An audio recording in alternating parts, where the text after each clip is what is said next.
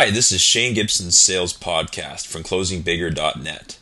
This podcast is part of a series of podcasts from the July 26th blogathon for charity. It's a 24 hour blogathon I'm doing with a dozen other bloggers organized by Miss604.com, and it's to raise awareness of charities of our choice.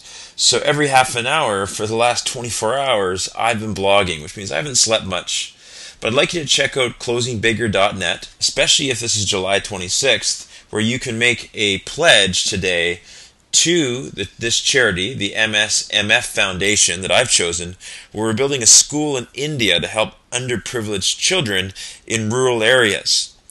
So today's podcast is about running effective sales meetings. This comes from a question forwarded to me by one of the people who made a contribution. And as we look at this, I think it's a good question because, you know, how do I run an effective sales meeting? As sales managers, you know, as a salesperson, as a top producer, as we move into sales management, sometimes it feels like it's a logical leap, but it also is a very different process and a different skill set than being a top producing salesperson. One of the skill sets is the ability to run effective meetings, train our people, develop our people, engage them. No one wants to go to a boring sales meeting. Sales meetings can either, either be very powerful or very negative in an organization, depending on how well they're run. So here's some thoughts, some quick thoughts on running effective sales meetings. Number one, publish your agenda in advance. This lets people know what to expect and it also helps you market the upcoming sales meeting. One of my suggestions too would be to get input in advance from staff if they have issues they want to bring up and let them know that, you know what, if they haven't put it forward for the agenda, they're going to have to wait for next time to cover it.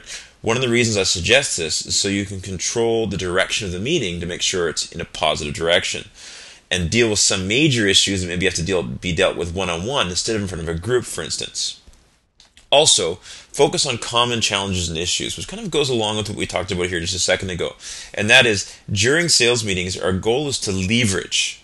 So, in other words, we don't want to deal with an issue that is only an issue for one salesperson, let's say out of 20. What we want to do is deal with common issues that most people are having where we can increase capacity of the entire group and leverage our time instead of coaching people one on one. Also, know in advance what commitments you want from the team. So know what commitments, movements forward, changes in behavior you need. If we look at coaching, what coaching really is, is a series of small behavioral shifts over time, over several meetings. And these small commitments of behavioral shifts between the coach and the person being coached creates an overall increase in productivity.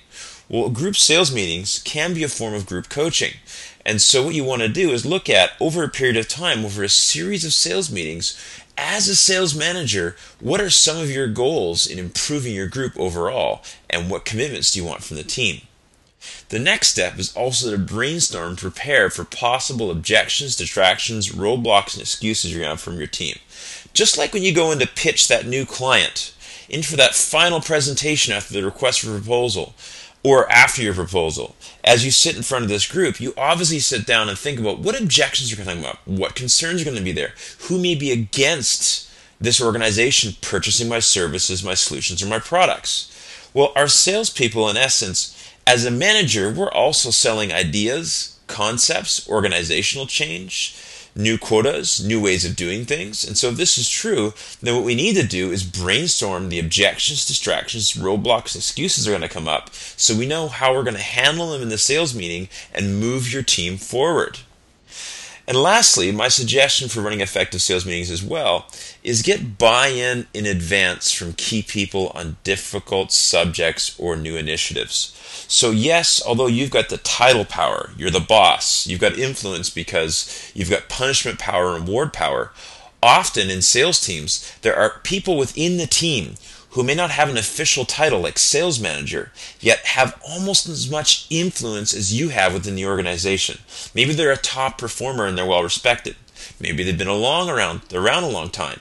Possibly they know the CEO well. Possibly they've got really solid product knowledge or technical knowledge or contribute to training the staff. Whatever this might be, these people have extra pull in the organization and influence. If you've got a difficult change to propose or issues that might be difficult to implement, it's often good in advance to get buy in from these key people to make sure that whatever major change or initiative you're putting in as a sales leader is going to be accepted overall from the group and that you have the key influencers on side. So that's just some quick tips for effective, sales meetings. And this is Shane Gibson's Closing Bigger Sales Podcast from closingbigger.net.